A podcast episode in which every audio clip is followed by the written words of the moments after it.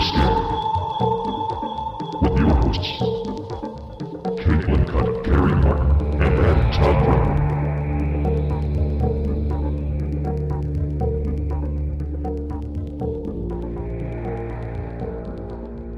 Martin. Hey, everybody. Welcome to Pretty Scary.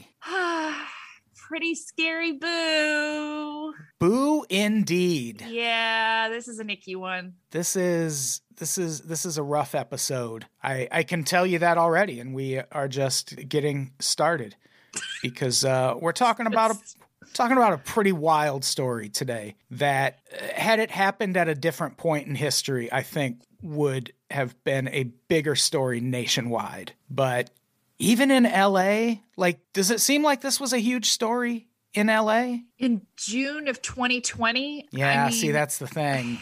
I don't know. It, it gave me, like, context, you know? I, I'm glad we're covering it. Um, it's a sad, upsetting story. Um, but I just think that truly, like, at this time, everybody was just so overwhelmed. I, I Yeah. I don't know. There were, I mean, like, there were so many stories like this coming out at once. Also, like...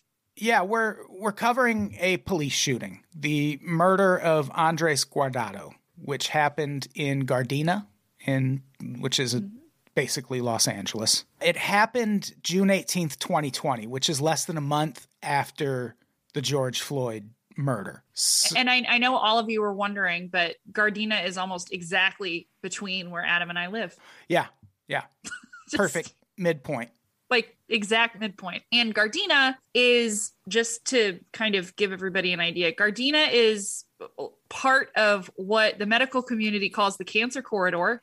Mm. It is a very uh, impoverished area in uh, Los Angeles County, right along the port, basically. So Wilmington wraps around the port and Gardena is like right behind that. And it's rough. It's a rough place to be. It's literally the kind of place where there isn't grass. Yeah. The whole South Bay area is basically concrete. It's really weird. And then Palos Verdes is like scary Eyes Wide Shut money. I don't even know. That yeah. place creeps me out. It's beautiful, but I don't want to go anywhere near it. It freaks me out. So yeah, this happened very close to where Caitlin and I live. And like Caitlin said, there were just so many stories coming out around this time that at the time it was sort of like, oh, the L A Sheriff's Department shot an unarmed brown person. Not surprising, because the, again, it was the George Floyd sh- murder had happened, and we were just being inundated with yeah. videos of police killing unarmed people. Yeah. I also, can I ask a vulnerable and somewhat dangerous question? Okay. Okay. Is this because he wasn't black? No, no. Okay. I think the reason this shooting didn't get the same attention is there isn't video of the actual shooting because Great. the yeah. L A Sheriff's Department swooped in and destroyed all the cameras and confiscated all the video. Yeah, nobody was there with a cell phone. Yeah, with George Floyd, there wasn't really any way the police could do that. There were no.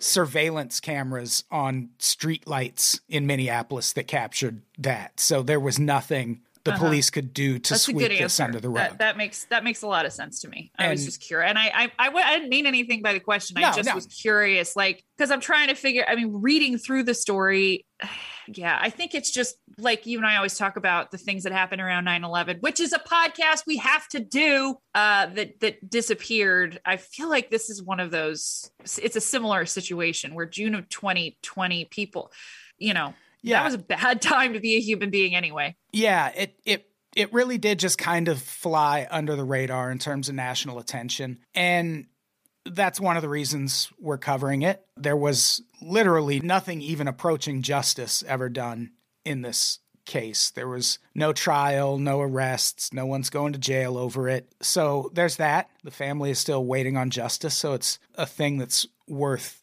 still covering. And one of the reasons we're covering it today is because this is still making news sort of tangentially because of things yeah. that are happening in the L A Sheriff's Department. In terms of details, this is every bit as horrifying and insane as the George Floyd murder. It's just that it's not a competition. Like, police violence is just a horrifying thing in general. But there are details to this that make, like, this, this should be a movie. This should one hundred percent be a movie. There are movie twists and turns.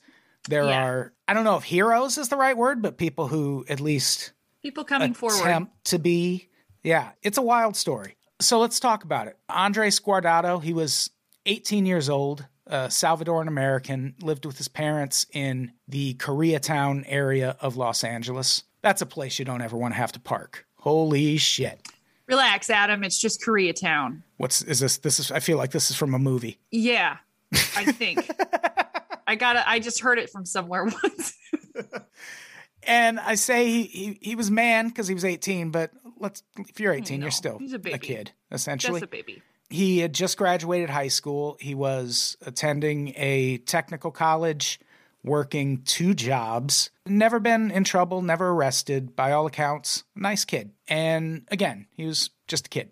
And so let's go through the L A Sheriff's Department version of events first, in terms of what happened. On June eighteenth, twenty twenty, and this is according to the L A Sheriff's Department, at five fifty-two p.m., two L A Sheriff's Department officers from the Compton station, Miguel Vega and Chris Hernandez, were on patrol when they saw Guardado talking to someone in a car that was blocking a driveway. And here's the thing. You mm-hmm. cannot let a crime like blocking a driveway go no. unaddressed. No, got to do something. So Vega and Hernandez screech to a halt, and I'm sure in a very chill and calm manner, approach Andres Guardado. And he immediately starts running. And I think this is one of the things that trips people up. Like, I'll just say it, white people. But not just that. Like, people who don't interact with the police the way people who live in Gardena interact with the police. I think there's always this question of, well, why did he run? If you would have just hung out and answered the questions and kept your cool, none of this would have happened. And it's a hard thing for people to wrap their heads around, but sometimes the police are just criminals. If you look into the history of the L A P D and the L A Sheriff's Department and South Central Los Angeles, this is a thing that's been happening for decades. Fuck the Police was released in nineteen eighty-nine, and it had been happening for decades before that. So the police... It's the forties. Yeah, for lack of a better way to put it, the police just hit different in Los Angeles. Yeah. It's not a situation where you see the police and you're like, oh, no, I wonder what they want. I hope I answer all of their questions correctly. If you're living in Gardena and you get approached by these police, you know there's a chance you might die. So the answer to why did he run is because you run from the police when they act that way, when your neighborhood is being terrorized by a militarized police force, you fucking run when they come screeching their tires up to you because you're talking to some girls in a car. I have a friend um, who she's, she's a black woman, and she's got a kid that's like same age as my son. And we were talking, and she said it, we were, it was mid, it was kind of in the middle of all of this stuff that was happening at that time. And, you know, she was feeling exhausted because everybody was calling her and asking her how to become a more conscious ally and all this shit, you yeah. know, and she was just like, I just want to have a drink with someone, but I can't because there's a pandemic. And I was like, I know. And then she said, but I am going to teach my kids to stay away from the cops. And I was like, there it is. Like, and this is, this is a woman who she's a, she's a grown up woman that does great things in the world. And she's got two beautiful black babies that are the sweetest kids. And she worries about this every day. And yeah. blows, it just blows my mind because, uh, you know, as a mom, I just, this is such a scary story. Becoming a mother changed, changed how I looked at these stories. That whole, you know, when, when, when George Floyd cried out for his mom, yeah, yeah. that whole thing, I just, it just gets me. Yeah. It's rough. And, uh, so is this. Let's uh, get back to what happened. What Miguel Vega claims is that once Guardado started running, conveniently when he was out of the view of anyone else, that's when Miguel Vega claims Andres Guardado pulled a gun, but just kept running, apparently. And eyewitnesses refute that. The chase continues into an alley, at which point witnesses report hearing six or seven shots. And that was the sound of the police shooting at Andres Guardado, and he died on the scene. The family, the community, and a few different L A government agencies were all pretty upset by what happened because it was obvious that things did not occur the way Miguel Vega said they occurred. So everyone's demanding answers. And Alex Villanueva, who, if people aren't familiar, you might not be because he's more of a local figure here in L A, he is a bastard. He is a bad person who covers for bad people who do bad things. And in this case, and I know, I know you can say, well, it's his job. He's supposed to cover his, for, for his people. No, all of these people should be fired. Like, none of these people should have these jobs. This isn't his job. Everyone wants answers about what happens, so Alex Villanueva comes out and says, well, the coroner's working on an autopsy right now, and we are not going to let them release that until we have been able to conduct our own internal investigation into what happened. So in the meantime, uh, the coroner at first stands by this. I mean, it's the sheriff. Tell, like, he's technically a superior telling you to do something, so they stick by it. In the meantime, Guardado's family releases the results of an autopsy they had conducted independently, confirms he was shot five times in the back, and a sixth bullet grazed his arm, but it left a detail out, which was the trajectory of the bullets, which I don't know why it left mm. that out, but they left that part out. Mm. And one of the craziest details I found in this, by this point, Vega and Hernandez still hadn't even been interviewed as a part of this investigation that Alex Villanueva wanted people to wait on, because it was the L A Sheriff's Department's policy that in a case like this, the investigators wait for the person who did the shooting to voluntarily come forward and talk. They don't compel them to talk. So you could conceivably just never talk to these investigators, and there would never be any resolution. So by this point, they haven't even made any statements, which is nuts. That is insane. And it, I, I don't know. I, I know. I mean, I know somebody who got fired because they sent the wrong FedEx package to the wrong adjacent office. I, I don't understand how these people have jobs. So they haven't even been interviewed by this point.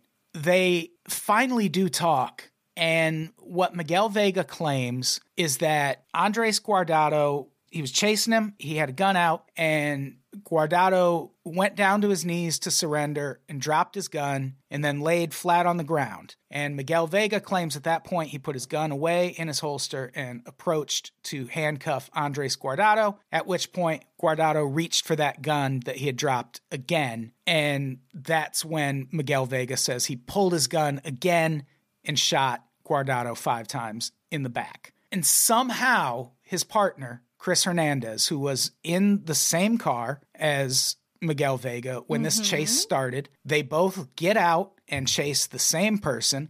So conceivably, Chris Hernandez would only be a couple feet behind Miguel Vega at best. He says he was too far away to visually confirm or deny what Vega says happened after Guardado laid on the ground.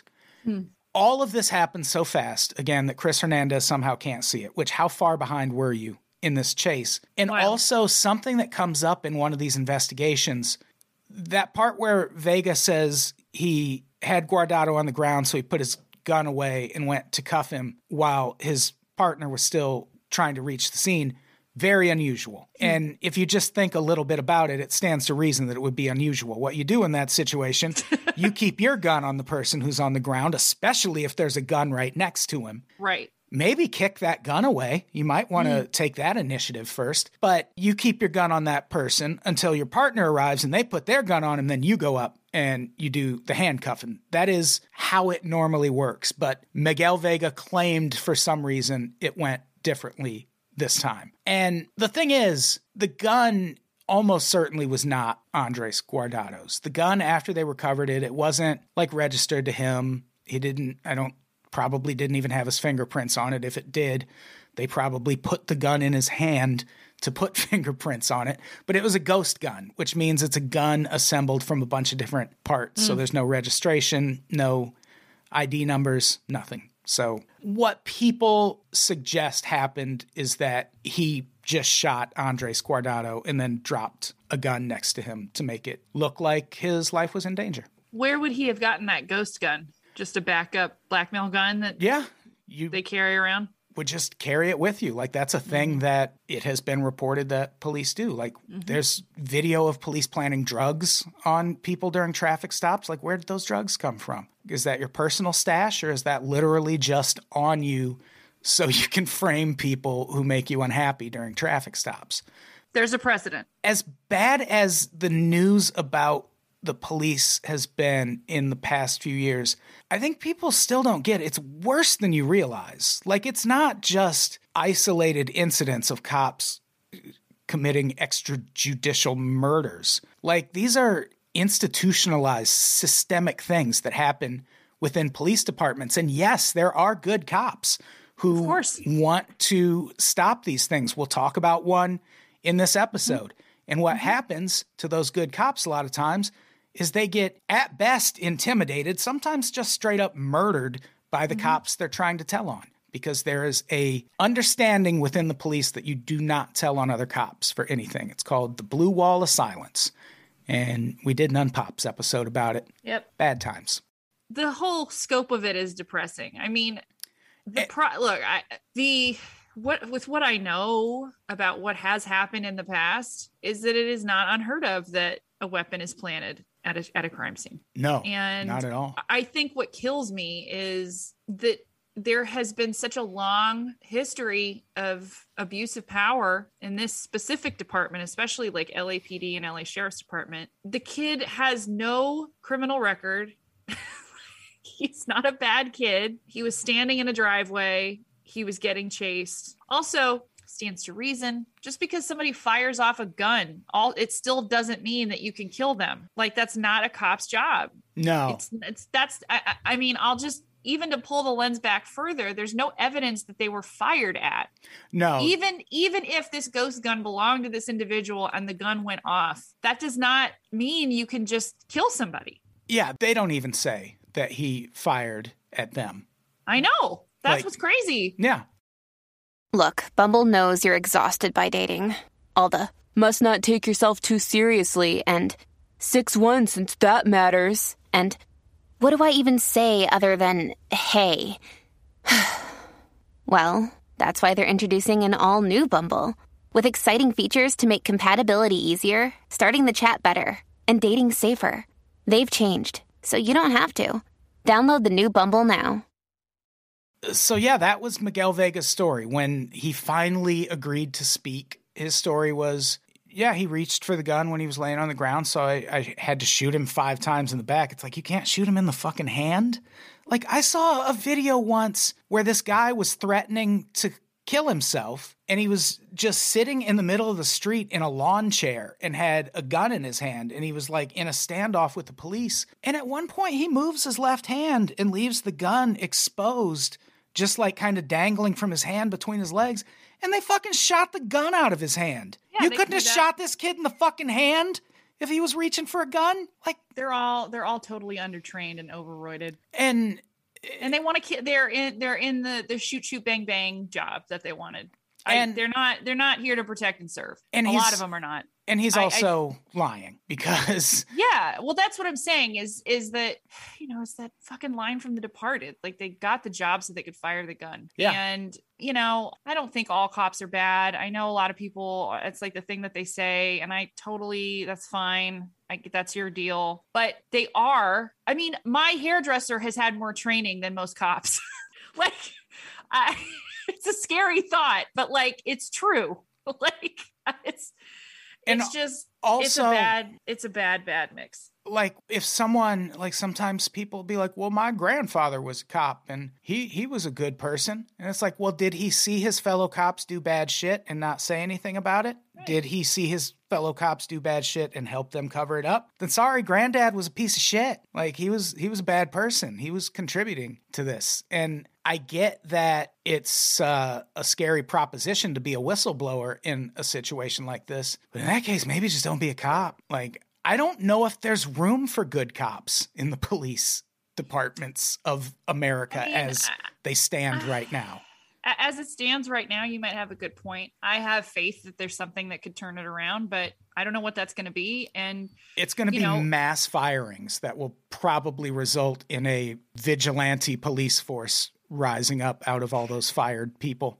Hey, good thing we have COVID. Yeah. Because this Villanueva dude has been like... fucking up with COVID a lot. And this COVID is going to create a lot of change. It's going to be very interesting. And I agree that it's also going to create a lot of weird vigilante movements. There's no way around it. There's, yeah. no, there's no way around it. So anyway, what's especially crazy, fascinating, I don't know, the story takes a lot of, like I said, twists and turns that seem like something that would happen in a movie. And one of the first ones happens shortly after Miguel Vega issues his version of events. The L A County coroner, as I mentioned earlier, basically had an embargo put on them, saying they could not release the results of their autopsy until the L A Sheriff's Department released the results of their investigation. But when Miguel Vega comes forward with this version of events, Doctor Jonathan Lucas, who is the county chief medical examiner, decided to defy Alex Villanueva and releases the county's autopsy findings, which obviously Alex Villanueva was very upset. He accused this guy of bowing to public pressure. And yeah, he was bowing to public pressure.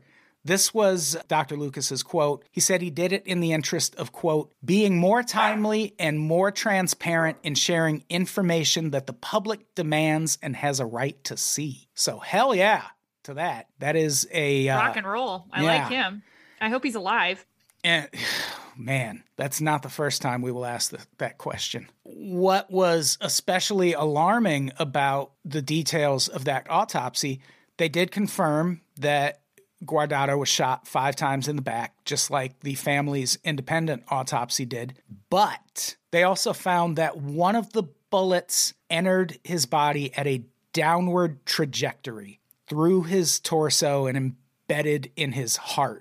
Uh-oh. The other four bullets entered at an upward trajectory. Now, if he was shot all five times while he was laying on the ground, all of those bullets are going to go in at an upward trajectory. What this suggests is that he was on his knees when he first got shot in the back. And that's the bullet that travels down. And then he gets shot four more times once he lands face down. And those are the four bullets that travel upward. So I wonder why Alex Villanueva didn't want these autopsy findings released. What is his deal? He's just a bad dude. I know. It just blows my mind. He's just a I mean, I, bad guy. I, I just, it's like out of L A Confidential or something. It really is. It's just very strange that he's a, that this, he's a straight up villain. Yeah. He, he, he's not a good dude. And the thing about the coroner's findings, that all lines up with the claims of one of the very few eyewitnesses who came forward in this case. His name's Andrew Haney, and he is the manager of a business where this shooting occurred. He was interviewed by a local outlet called L A Taco, who is great, by the way. They're a newer publication. Uh, they've won a bunch of awards. They do a lot of really good local L A reporting, and they covered this story extensively. And we'll link to the reporter's Twitter thread where he posts the videos of this interview with Andrew Haney. And Andrew Haney says, like, he straight up says Guardado got down on his knees, had his hands behind his head, did not have a gun, and they just shot him once while he was on his knees and then four more times when he fell to the ground. He also says on camera, like, again, this is all, uh, and when he says this, you can see the cameras he's talking about behind him, but he claims the L A Sheriff's Department, like minutes after this shooting, just a bunch of them pulled up, destroyed all of the surveillance cameras on the surrounding buildings, and then confiscated the D V R that would have had the recordings from those cameras. So again, I hope he's alive. That's the thing. If you poke around in the reporting on this enough, at one point the coroner calls for an inquest, which, uh, we'll get to in a minute. And during that inquest, it comes out that Andrew Haney had since disappeared, which, God, I hope that was, like, for his own safety. Because I'm not going to lie, if I was him, I'd fucking disappear if I could. That's so scary. It is. And I wasn't able to... This is as close to a running gag as I'm going to be able to get for this episode, guys. Yeah. I wasn't able to find any follow-up as to whether this guy ever surfaced again. I'm certainly not going to call around and ask questions. I don't want the fucking L A Sheriff's Department at my door, man. So, yeah, hopefully Andrew Haney is okay. He was one of the few eyewitnesses in this. And that he had gone missing, like I said, came out during the coroner's inquest. And the thing about a coroner's inquest, very rare. It hadn't happened in L A in thirty years. And what it means is basically the coroner disagrees with the police's version of events so hard that they want to do an in- independent investigation and release their own findings.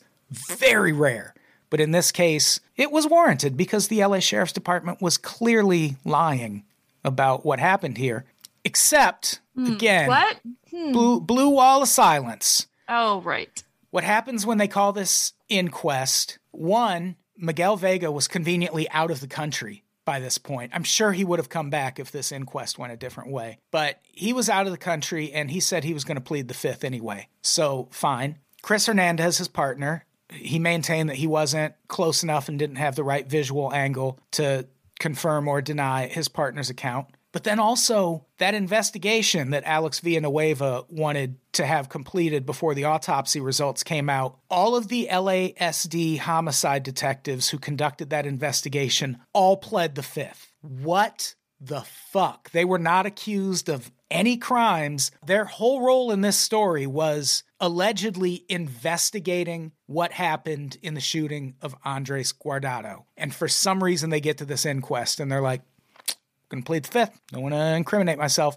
And I guarantee you it's because they're probably the ones who destroyed those cameras when they first got on the scene. But after being stonewalled by the L A S D, the finding of the inquest was basically Andres Guardado was murdered by someone. Like, they couldn't put any new information in it because the L A Sheriff's Department wouldn't talk to them. Wow. And then another eyewitness came forward. Oh, shoot. Natalie Cervante. She's a twenty-one-year-old single mother. She was in the car that Andres Guardado was interacting with when the police first approached him. Illegally. Yeah, yeah. Blocking a driveway. Mm-hmm. First, she says Guardado did not have a gun, and he, when the police pulled up, he just looked terrified and ran, as people often do when the police pull up. She said he ran into an alley. She heard three shots, and that's when she pulled off. And then she hears three or four more shots. So her version of events differ a whole lot from the L A Sheriff's Department. And not long after the shooting, she, and we'll link to her interview, it was with a, a college newspaper, she claimed she was pulled over by L A Sheriff's Department officers near her home in Hawthorne, driven to a police station sixteen miles away in Lakewood, and detained overnight while investigators interviewed her and or tried to get her to change her version of the story, including trying to get her to claim she'd seen Guardado with guns before. And she refused. This is a quote. "They tried to come at me stupid. Like, scientifically, they can prove that's not what happened." They full quote. Yeah. After being detained overnight and questioned about this, she was eventually, one, told that she was held on drug charges, but then two, she was just cited for driving on a suspended license when she left the interview. And then three, she went to that court date and turned out they never even filed it. So they didn't even issue that citation. They just wanted to shake her down about this story. So uh, hopefully she's all right. Yeah, I hope she's alive. But also, I'm sure she is, because, again, nothing, like, if you're hoping this is going to end with these two cops coming to justice of some sort, not really. They were suspended, but not for this. And um, they probably still have their jobs. If they don't have their jobs with the L A Sheriff's Department, they're probably working in Albuquerque or somewhere equally corrupt. I'm sure they're still just fine. And then there's the skateboarder. This, like... I, I've been quiet in this episode, guys, because it's just a person. Well, it's just, it just keeps getting crazier and crazier as you go along. Yeah. Like, this is already nuts. And we haven't even talked about skateboarder. One of the really heartbreaking details of this is there was an incident a few months before Guardado was shot involving Vega and Hernandez that in a perfect world would have probably gotten them kicked off a police force altogether before they ever had a chance to shoot Andres Guardado. This incident happened April twenty twenty. A twenty-four-year-old man named Jesus Alegria was hanging out with friends at a skate park in Compton, and Vega and Hernandez pull up, and they start harassing this group of teens at this skate park. And Alegria shouts at them to leave the kids alone, at which point he and the cops briefly exchange words, and then they just, Vega just grabs Alegria's wrist and throws him in the back of their patrol car, doesn't handcuff him, doesn't put him in a seatbelt, and they just get in and drive off with him. And he says while they're driving away with him, they tell him that what they're going to do, this is a quote, "We're going to get you set up right now." And what they meant was they were going to drive him to a neighborhood that was controlled by one particular gang and drop him on the street and say that he was a member of a rival gang, and that people should deal with him accordingly. The California version of a Starlight tour. Yes, basically. They so they were hopefully not going to get him murdered, uh, but probably. And so he starts protesting this, obviously, and they start shouting more insults, telling him to shut up. They say, "You're scared now, huh?" And fortunately, I guess, I don't know if that's the way to put it, but during this encounter, Vega and Hernandez are driving, and at one point they see a group of teens riding bikes nearby and like a fucking cat chasing a laser pointer. They're like, "Oh shit, there's more people we can fuck with." And they just literally steer their car toward this group of teens riding bikes. And Chris Hernandez gets out and chases four of them on foot. Miguel Vega keeps chasing one of them who stayed on their bike down an alley. And Alegria is in the back seat, and he's like, "We're going to crash. Like, there's, this is a very narrow alley, and he's not going to make that wow. opening up there." And sure enough, they crash. Keep in mind, he does not have a seatbelt on. He's not handcuffed. The not handcuffed thing was probably good in this case. Uh, so when this crash happens, his face slams into that steel divider that separates the front and back seat of a cop car. And he notes at this point, uh, Miguel Vega has not called any of this in. He hasn't called in to say yep. he's arrested someone and put them in the back of his car. He hasn't called to say there's any pursuit happening because everything he's doing is a crime and is illegal and not what police are supposed to do. But uh, Alegria makes note of this. And after this crash happens, Miguel Vega gets out and stands on the hood of his car and just starts looking around for the person he was chasing, like some movie shit. And Alegria is like, "Just let me go. Like, you haven't called it in. I'm not going to tell anyone. Just let me go." And somehow that worked. And Miguel Vega let him go. And of course he told. Like, of course you're you're going to tell that this happened. And he told immediately, like right yeah. away. And for some reason, it still took two months before an investigation was launched, eight months before Vega and Hernandez were suspended for this incident, and in that window of time is when Miguel Vega killed Andres Guardado. So had they been properly punished for this incident, which, I mean, proper punishment here, they should have gone to jail. They kidnapped a guy. Like, they kidnapped a guy and then only let him go because they committed another crime. I just, I don't know what to say. I, there's, there's, yeah, there's like, there's, in cases like this, there's, there's nothing to say. Like, it's just so blatantly wrong and corrupt and horrifying. And just the fact that it keeps happening and keeps happening. And Caitlin, but, we are but, not to the craziest part of the story yet. I know, I was just yet. about to say, what's, I'll save that comment for after what you, for after you say what you're about to say. So the story does, against all odds, get crazier. On top of all the other scandals plaguing the L A P D, the L A S D, just law enforcement in general, turns out the L A Sheriff's Department has a huge gang problem. And by that, I don't mean they're having problems combating gang violence. No, it's that there are criminal gangs within the L A Sheriff's Department.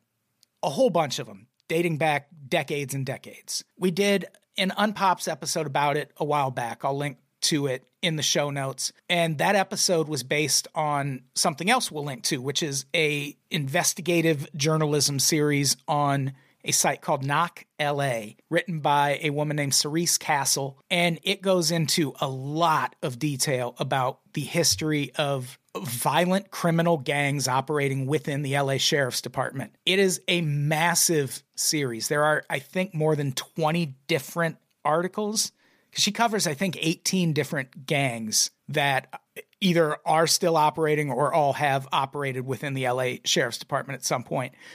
And so far, Alex Villanueva's main answer to this, the thing that reminded me of this story, is a story just came out last week where he has reached out to city officials because he's very angry that they keep referring to the gangs within the L A Sheriff's Department as gangs. He doesn't want them referred to as gangs because oh. that's just, again, bowing to public pressure to call these right. groups something that they're not. And it's like, okay. well, what the fuck are they then? Yeah.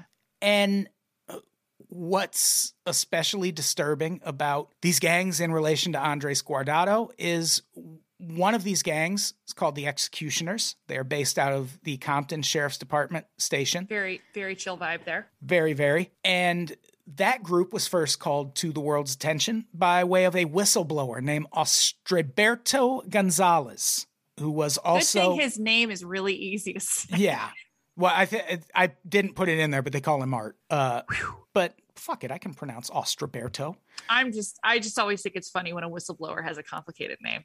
And it's he was a neat little nugget of irony that's, I guess, just for me. He was also an L A County Sheriff's deputy. So again, yes, there are good cops. There yes, are there are good there cops are. Like Ostroberto Gonzalez, who came I, forward I just, and I get so exhausted by it's an, it's not it's not it's not practical to say that we don't need help keeping society together and to keep bad people from doing bad things. Okay. Of What's course. Heartbreaking is this happening on, on it's like, it takes away a community's ability to trust that they're safe. And, oh, absolutely. And then that kind of paranorma, par, sorry, that paranoia and mania builds, and then everybody's gaslighted, and then shit like this happens. It's crazy to me. Yeah. Yeah. Even going back to Fuck the Police, that famous N W A song, there's a bit in that that song. It's just a, a really quick spoken word line. I think it's Doctor Dre who says, people in high crime areas view the police as a threat. Yeah. And yeah, that's what it is, because the police are a threat. Like, if you have a disconnect in your head between your version of what the police are and this version of what the police are, it's because you don't live where this version of the police operates. And you're just going to have to take people's word for it, that it is every bit as bad as they make it out to be. And stop with the fucking not all cops. Stop with the my uncle was a cop and he was a nice guy. Exactly. Doesn't matter. Does not matter. Fucking diminish what's happening in cases like this. One no. bit. And one, one, one time is bad enough. One time, period. One time. You can't argue that. Like it, it can't, you can't argue it. Like it's unacceptable yeah. for it to have happened once. This isn't the only time. I mean, the whole point of us covering this is that so much of this was happening at the time that this story got buried. And we still, we're still not done. That's the crazy part, Adam. What happens next? When Gonzalez comes forward with this claim about this gang operating within the sheriff's, the Compton Sheriff's Office, uh, the Executioners. One, he says they all sport matching tattoos that feature a bunch of a bunch of Nazi imagery and A K forty-sevens. This is a quote from one of the court filings. Members become inked as executioners after executing members of the public or otherwise committing acts of violence in furtherance of the gang. He also said they would celebrate afterward with a nine nine eight party. That is the penal code for an officer-involved shooting. And what that has to do with this case is, according to Art Gonzalez, Miguel Vega and Chris Hernandez were what they call prospective executioners, meaning they were L A Sheriff's Department officers who wanted to be in this gang. They just hadn't committed the requisite murders to get in. And his claim is that Miguel Vega was, quote, chasing ink when he killed Andres Guardado. And by that, he means He was trying to get his executioner's gang tattoo, and that's why this child was murdered. Anyway, next week. I don't, I, I don't even have a tattoo, so there's so many reasons why I don't agree with that. Yeah, I'm not a tattoo person, and that's like bottom of the bottom of the list of reasons why I disagree with all that.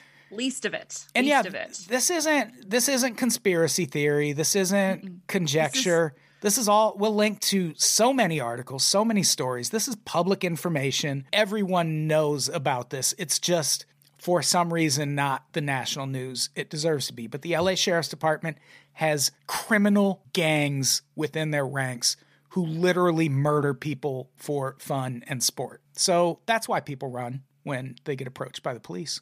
I need to. So, uh. I need to take a bath or something. I don't know. What kind of wacky jacks are we talking about next week? We're doing something paranormal next week. I, not, we got to talk about another Robert movie. I, I, I need a ghost doll, like, stat.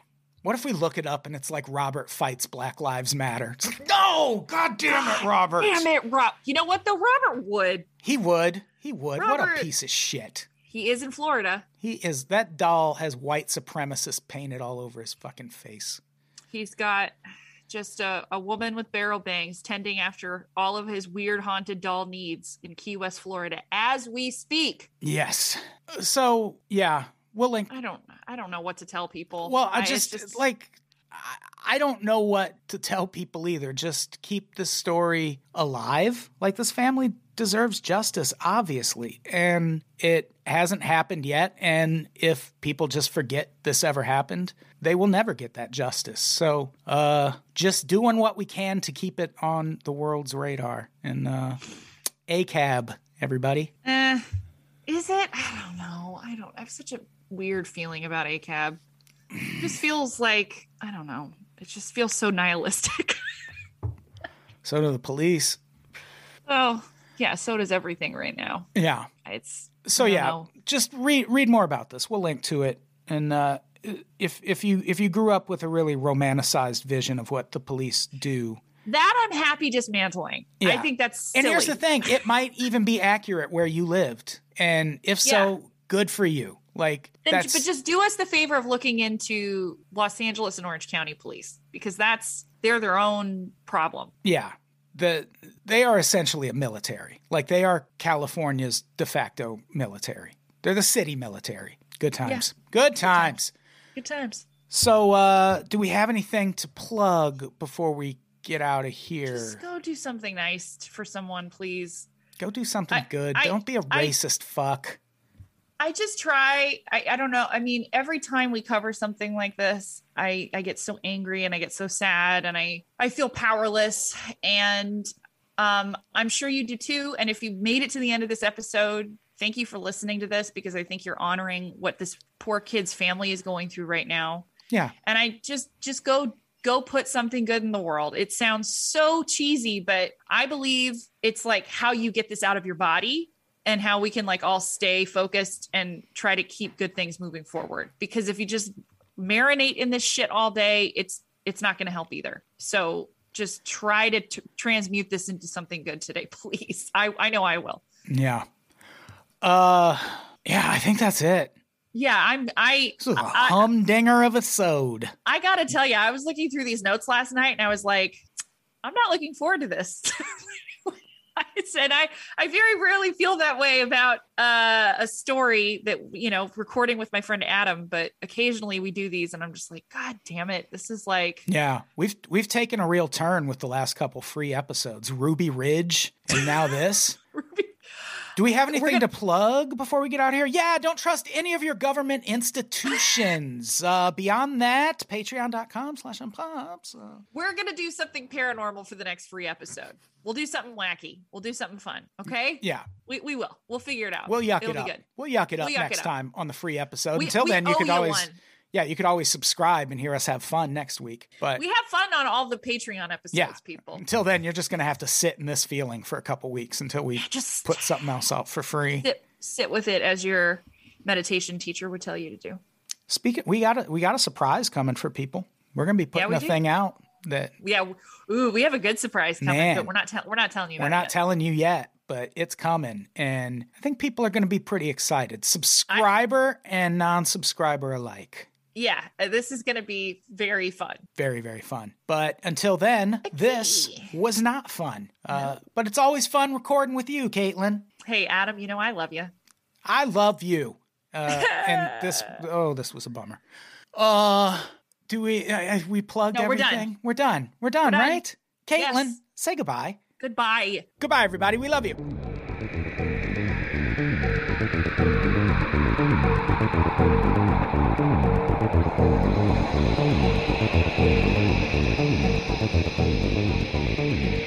Oh,